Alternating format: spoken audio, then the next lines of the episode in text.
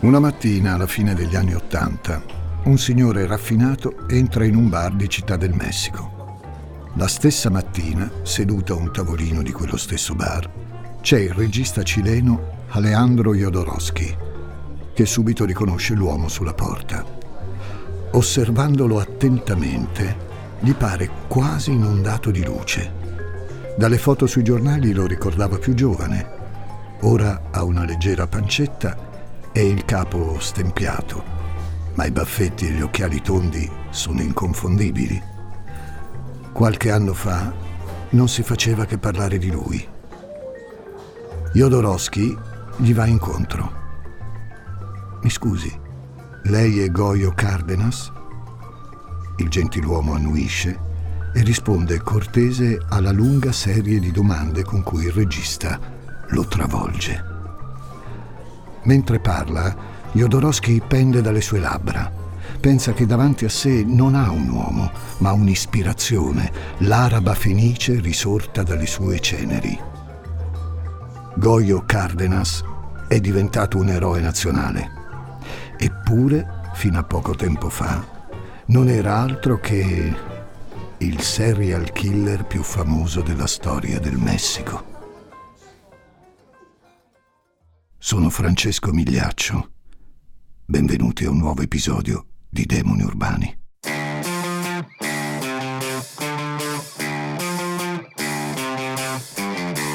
Gli ascoltabili presenta Demoni Urbani, il lato oscuro della città.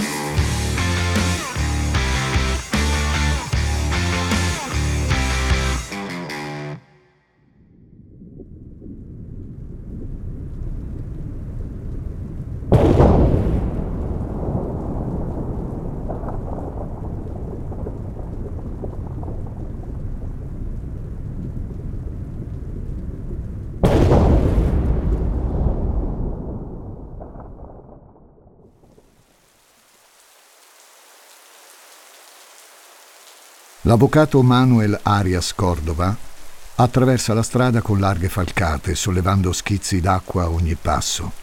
La scorsa notte l'ha passata in bianco.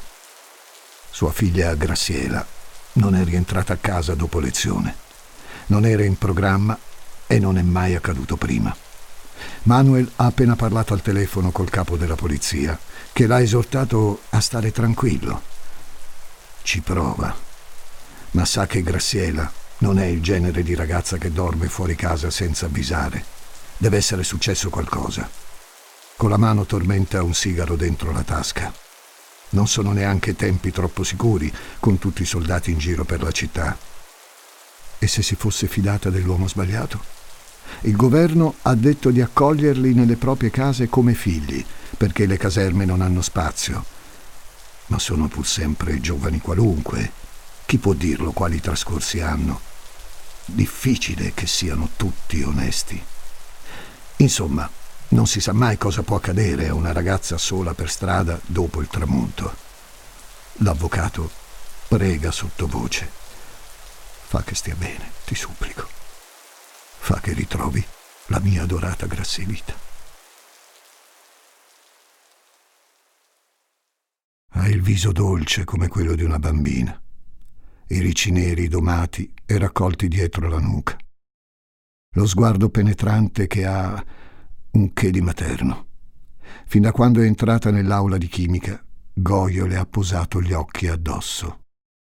È un ragazzo gracile, non certo un adone, ma è brillante a suo modo.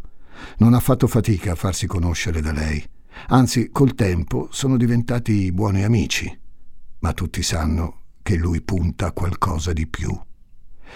Per quale altra ragione un ex allievo di 27 anni, che già lavora a tempo pieno, dovrebbe ronzare attorno a una del primo anno e offrirsi di darle ripetizioni gratis? Nella sua mente, Graciela è la sua ragazza, ma non vuole semplicemente starci insieme vuole possederla. Gli piace credere di essere sempre stato deciso in fatto di donne. Da quando, ancora bambino, ha scoperto il sesso, gli si è schiuso davanti un paese dei balocchi dove dar sfogo a tutti i suoi istinti. Ogni donna che desidera deve averla.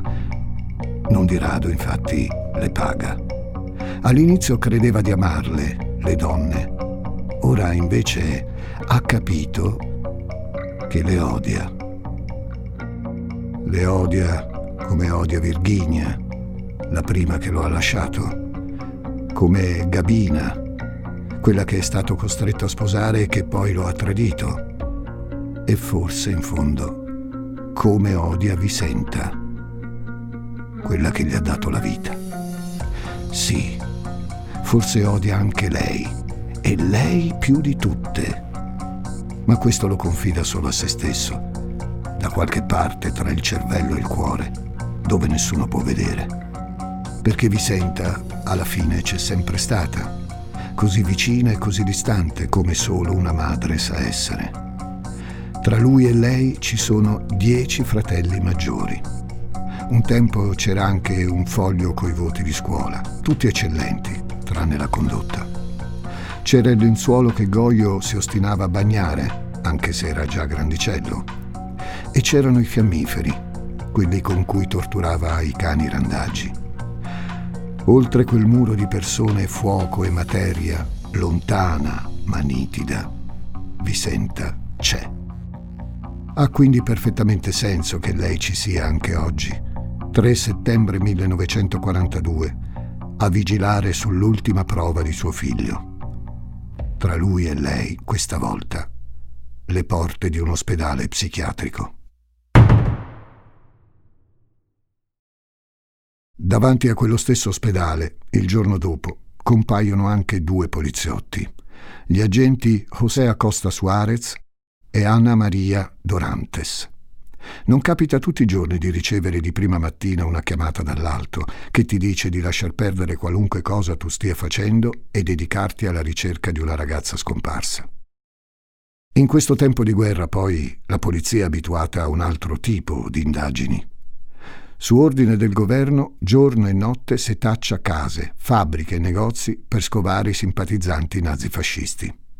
A quanto pare, però, il padre della giovane scomparsa è un famoso avvocato, quindi anche le liste nere possono attendere. Prima di arrivare alla clinica, i due agenti sono stati all'università, precisamente alla Scuola Nazionale di Scienze Chimiche, dove Graciela Arias è stata vista l'ultima volta. I compagni hanno detto che, finita la lezione, verso le otto, la ragazza è salita in auto con un amico più grande, di nome Gregorio Cardenas Hernandez, detto Goyo, che spesso l'aiuta con lo studio. Dopodiché, di lei si sono perse le tracce. A quanto pare, proprio due sere prima, questo Goyo è stato rinchiuso in manicomio. Dunque, eccoli lì. Di fronte a loro, Gregorio Cardenas esibisce un sorriso a 32 denti. Nel palmo della mano regge alcuni gessetti da lavagna. Sapete che sono un inventore? Posso diventare invisibile, posso far diventare invisibile anche voi. Queste sono le mie pastiglie miracolose. Oh, ma non ditelo a nessuno. I poliziotti lo guardano perplessi. Di sicuro parla come un matto ma c'è qualcosa in lui che non li convince del tutto. E per la verità, non convince neppure il direttore del manicomio. Si ordina subito una perquisizione di casa Cardenas.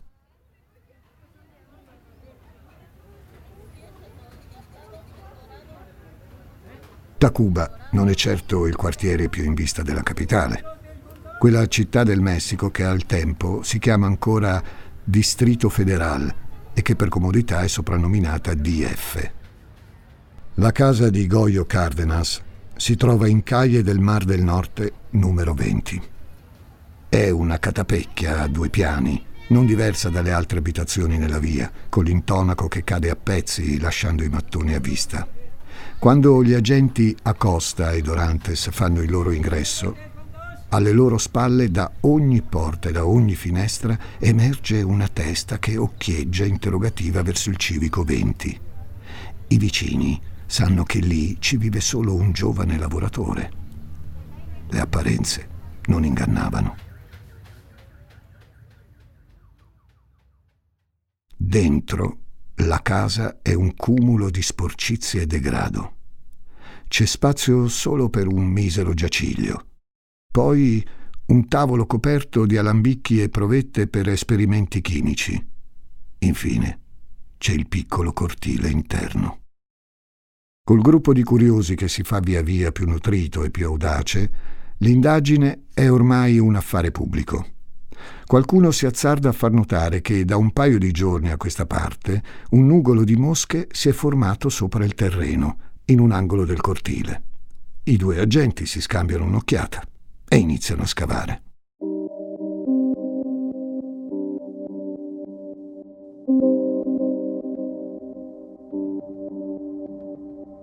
È sufficiente smuovere un po' la terra per far emergere un piede.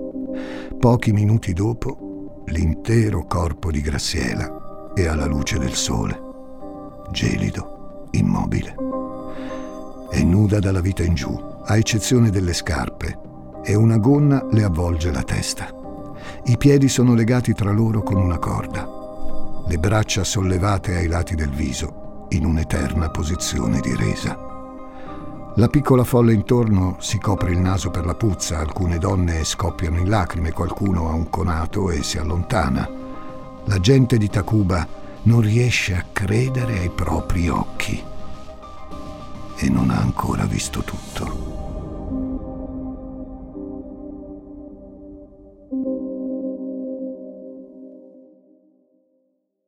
Goyo Cardenas è condotto sul luogo del ritrovamento.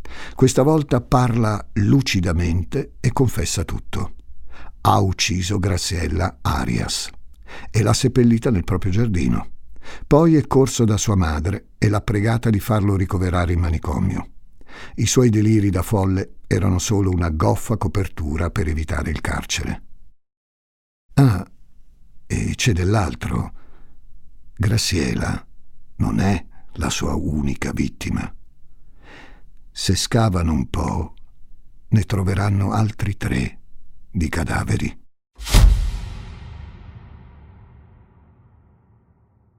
Si chiamano Maria, Raquel e Rosa. Tutte uccise nel mese di agosto. Non avevano neanche 16 anni e facevano le prostitute. Ora sono una fila di corpi putrefatti ai piedi degli agenti di polizia. Una dopo l'altra, Cardenas le ha portate in casa propria. Ci ha fatto sesso, le ha strangolate con una corda e ne ha sepolto il cadavere in cortile. Il perché non lo sa spiegare. Dice che tanto le desiderava quanto poi, una volta dominate, le voleva distruggere.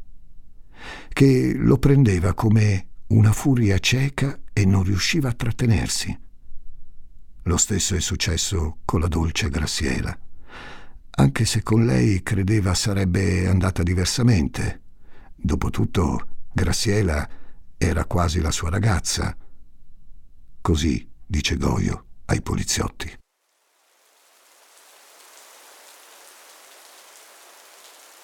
L'omicidio di Graziela Arias avviene la sera del 2 settembre 1942. Goyo e Graziella discutono in auto mentre fuori fa già buio e infuria l'acquazzone. Lei si lamenta perché lui le aveva detto che l'avrebbe accompagnata a casa, invece ha accostato in una via sconosciuta dall'altra parte della città. Goyo si sporge per baciarla, ma Graziella lo blocca e gli ripete un'ultima volta che lo vede solo come un amico. È qui che lui perde la testa. Estrae una corda afferra il volto della ragazza e si rovescia su di lei, stringendo alla gola più forte che può. Quando Graziella smette di muoversi, Goyo, nel nero della notte, la trascina in casa e si sfoga sul suo corpo prima di liberarsene.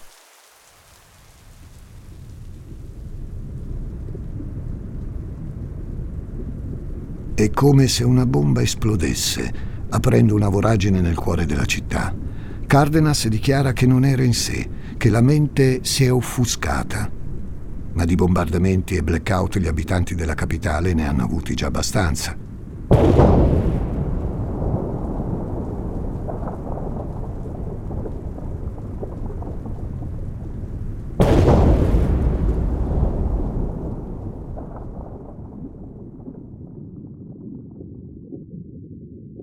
Pochi mesi prima, in maggio, un sottomarino tedesco ha abbattuto una petroliera messicana lungo la costa est della Florida, uccidendo 13 persone. Una settimana dopo, la stessa sorte è toccata a un'altra petroliera, questa volta lasciando 10 morti. Il primo giugno l'annuncio ufficiale. Il Messico è in guerra a fianco degli Stati Uniti, contro le potenze dell'asse. Da quel momento, nella capitale come in tutto il paese, i messicani vivono in uno stato di allerta perenne. Occasionalmente il presidente Avila Camacho ordina ai cittadini di spegnere tutte le fonti di luce per prepararsi a disorientare i nemici in caso di invasione. Non puoi mai sapere quando sarai colto da un blackout. Così, inaspettate, sul Distrito Federal calano anche le tenebre di Goyo Cardenas.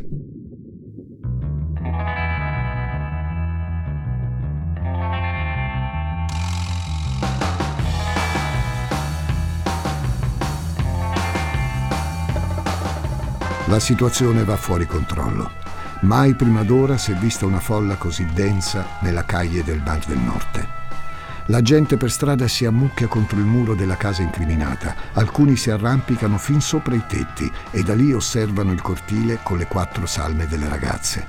Gli strepiti e gli insulti di tutti piovono su Cardenas mentre gli agenti lo portano via. Si decide di rinchiuderlo alla Castagneda, il più grande manicomio del paese, nell'ala destinata ai pazienti pericolosi. La stampa ovviamente ci sguazza. Qui la chiamano la nota roja, la cronaca sensazionalistica che vive di sangue e violenza. Gregorio Cardenas ne diventa la star indiscussa. Scossi dagli eventi, tutti cercano di decifrare il mistero di Goyo. Un killer feroce dal viso innocente una belva laureatasi a pieni voti con una borsa di studio, uno psicopatico che però ha un'auto di proprietà e lavora per una compagnia statale. E non una qualunque, la Pemex, l'azienda petrolifera che con la guerra si prepara a fiorire rigogliosa e a guidare l'industrializzazione del paese. È forse questo allora il nuovo volto del Messico? È a questo che stanno portando i sacrifici dei cittadini?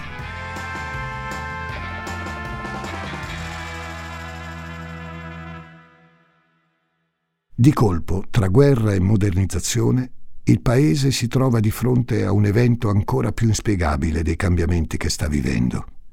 Goyo Cardenas diventa così il mostro informe che raccoglie in sé la rabbia e le paure di un popolo intero. Curiosamente a Goyo non dispiace poi tanto questo stato di cose. I giornalisti vogliono parlare con lui e lui non si nega a nessuno. È generosissimo nel concedere interviste. Racconta la dinamica degli omicidi che ha compiuto, omettendo o aggiungendo dettagli di volta in volta, accusando vuoti di memoria o ritrattando le sue stesse parole. Il più famoso criminologo del Messico ne dà una prima analisi. Dal punto di vista criminologico corrisponde al profilo della personalità nevrotica con nevrosi evolutiva e nevrosi d'organo, tendenze narcisistiche ed erotismo sadico anale. Dal punto di vista psichiatrico, il suo stato nevrotico è schizoparanoico.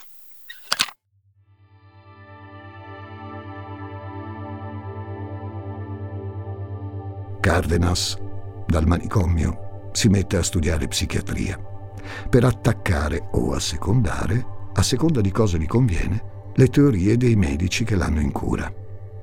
Legge anche tutto ciò che viene scritto sul suo caso e archivia con cura i ritagli di giornale. Un giorno lo dipingono come un folle posseduto dal demonio e il giorno dopo come una specie di bizzarro alchimista che, chiuso nel suo laboratorio, fa esperimenti sugli esseri umani. Caglie del Mar del Nord diventa meta di un turismo macabro senza precedenti. I vicini di casa fanno pagare un biglietto per salire e vedere il cimitero del Civico 20. Mettono anche in vendita le provette e altri oggetti personali del killer. Tutti bramano di possedere un pezzo di lui e della sua storia, stringere tra le mani qualcosa che possa dare un significato a quelle atrocità. Cardenas parla e più parla, più cresce la fascinazione per quella voce ferma e quelle parole garbate. El Goio è sulla bocca di tutti, eppure nessuno riesce ad afferrarne il senso e svelarne l'enigma.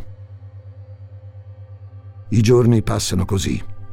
Tacuba, in origine quartiere dignitoso, tra i più antichi della capitale, fallisce alla prova del tempo che, dopo averlo oscurato e lasciato al degrado, oggi lo marchia in eterno come teatro della più orribile tragedia.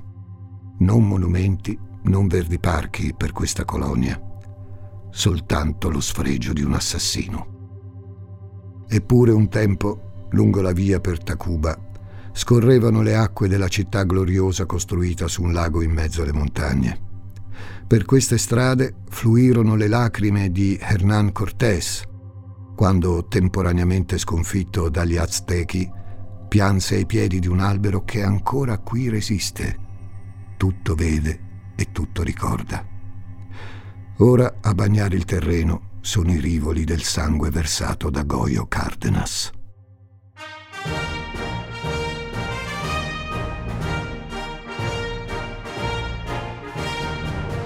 Trentaquattro anni dopo, settembre 1976, dall'alto di un palco verde petrolio, Cardenas osserva la folla di uomini distinti di fronte a sé non è abituato a una simile platea. Sulla parete alle sue spalle giganteggia la bandiera messicana e soprattutto una scritta a caratteri cubitali. La patria es primero. Un uomo al suo fianco parla solenne al microfono, ogni tanto gli fa un cenno d'intesa. È bastata una stupida estate a rovinare tutto, ma ecco finalmente la redenzione tanto attesa perfino la gloria. Vede l'ammirazione nei volti di quella folla. Tutti qui amano Goyo Cardenas.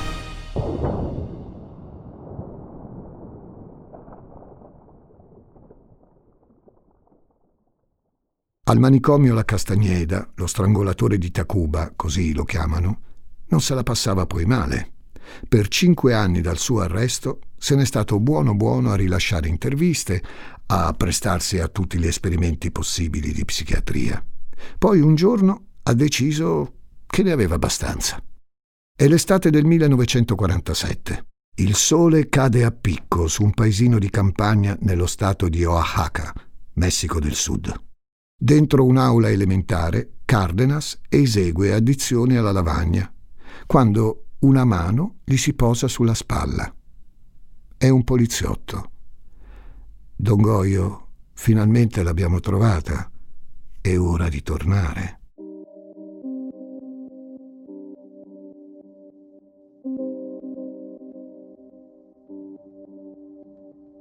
Per alcuni è una bestia, per altri un intellettuale.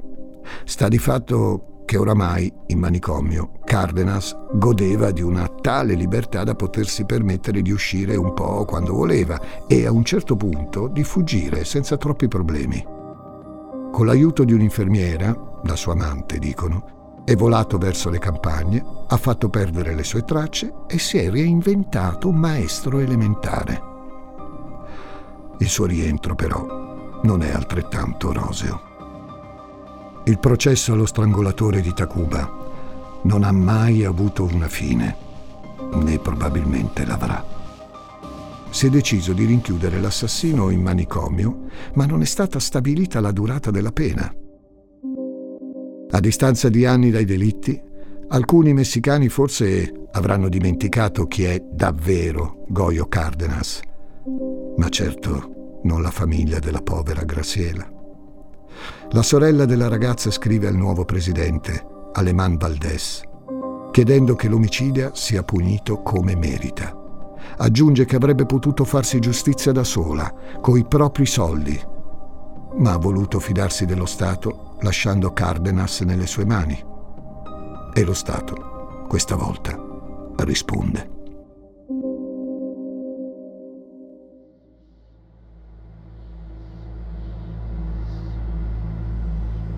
Cella di isolamento numero 26 della circolare 1.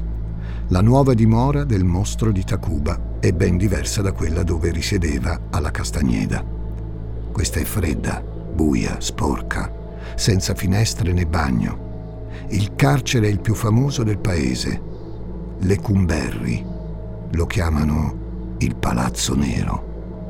Osservato dall'alto si compone di sette corridoi convergenti in un corpo centrale dove sta la torre di guardia. Da qui si controlla ogni punto della prigione e per questo si dice che alle Cumberri è impossibile stare soli. Qua dentro la gente perde la testa. Le guardie torturano i detenuti, gli negano il sonno e l'igiene, li affamano e quelli si suicidano o si ammazzano a vicenda per vendetta o per un piccolo privilegio in quell'inferno. Ci sono prigionieri che alle Cumberri non durano una settimana. Qualcuno pensa che neanche Goyo Cardenas resisterà. Lui però ha un'ottima capacità di adattamento.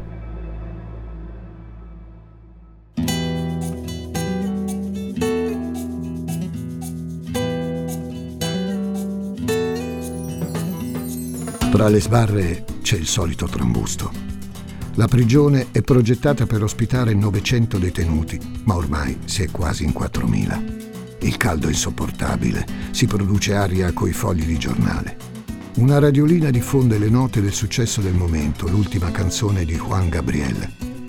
La sua voce limpida e dolce accarezza le pareti del carcere, mentre una fila di prigionieri attende il suo turno fuori dall'infermeria. In cima alla fila si trova El Goyo, seduto composto su una sedia. Ai suoi piedi ha allineato superalcolici, pacchetti di sigarette, tamales, nopales, e altri beni preziosi. Per un attimo chiude gli occhi, abbandonandosi alla melodia. Chissà quanti oltre lui ricordano che quel giovane cantante, a un certo punto, ha occupato una cella alle Cumberri. Ecco uno che ce l'ha fatta. Pensa Goyo. È l'agosto del 1976. Gregorio Cardenas è il detenuto più longevo del carcere più duro del Messico. Non solo è sopravvissuto, ma qua dentro ha prosperato. Ora non si dichiara più colpevole degli omicidi, anzi sostiene di non ricordare nulla. In una scatola conserva le lettere e i regali che tante donne gli hanno inviato negli anni, dichiarazioni d'amore, fotografie, ciocche di capelli, su di lui hanno realizzato una telenovela, un'opera teatrale e anche un paio di film porno. Due anni dopo il suo arrivo lo hanno spostato nella cella 16 della circolare 2, un loculo che resterà per sempre legato al suo nome. Goyo ci ha dedicato anche il primo dei tre libri che ha scritto in carcere. Oggi, invece, è l'infermeria il suo quartier generale. Qui ha messo in piedi un piccolo negozio per detenuti e guardie. Poi dipinge, suona, scrive.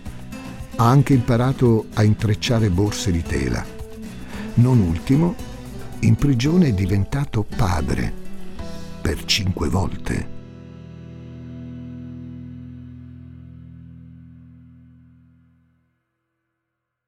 Tra le mura di Lecumberri ha visto passare il pittore comunista Siqueiros, che tentò di uccidere Trotsky, e l'agente stalinista Mercader, che c'è riuscito. Ha visto rinchiudere i manifestanti del 68 dentro gabbie a cielo aperto perché altrove non c'era più posto.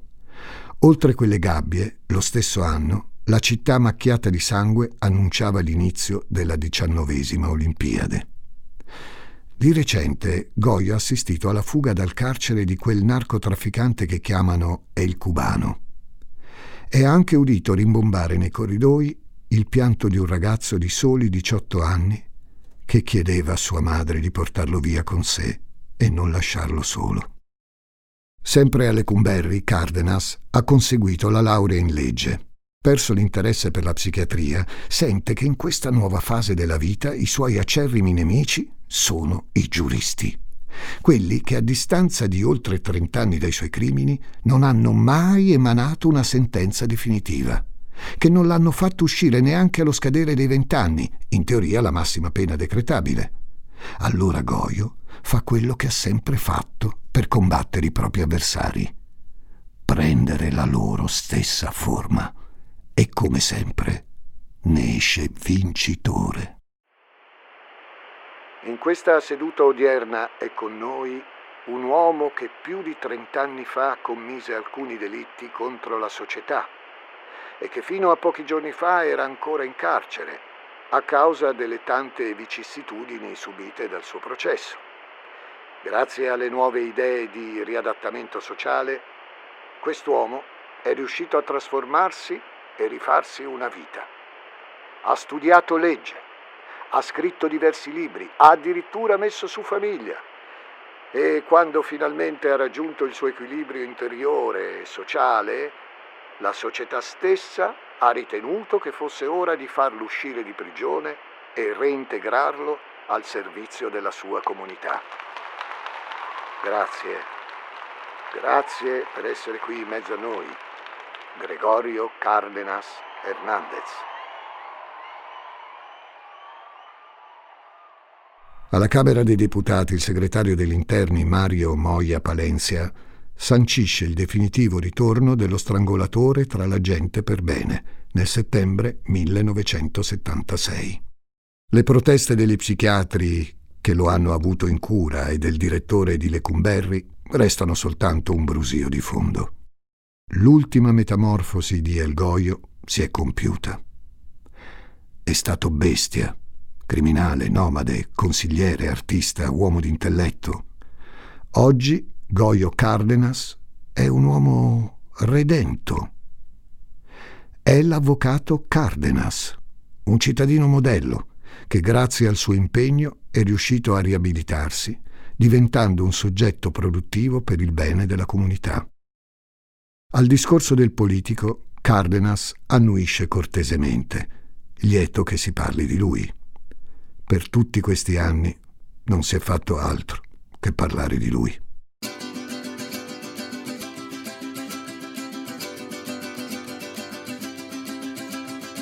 Diversamente dall'illustre assassino che ha ospitato, la colonia Tacuba non riceve la grazia di una seconda occasione.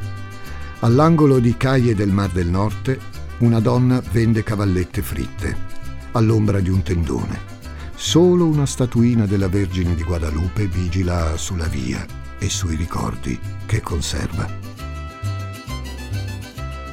Un collo stretto da una corda, la pelle che si fa rossa, poi bianca, poi livida, mani che afferrano il nulla e un carico d'odio che resta sospeso nell'aria l'aria di una torrida, lontana, maledettissima estate.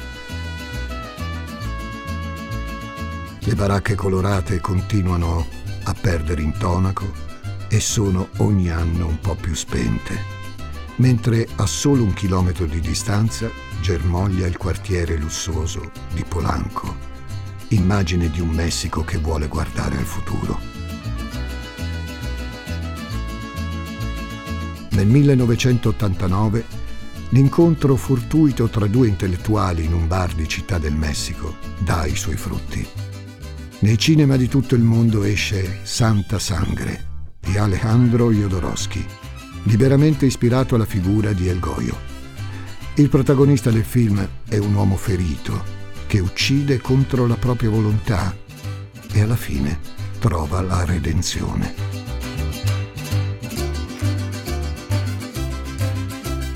Lo stesso regista commentava così il senso della storia. Credo che dimenticheremo questo secolo così come il mio personaggio dimentica tutti quelli che uccide. L'umanità si dimenticherà di noi e delle nostre opere.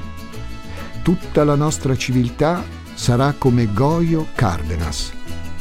Abbiamo ucciso milioni di persone, ma non ricorderemo nulla, perché saremo curati.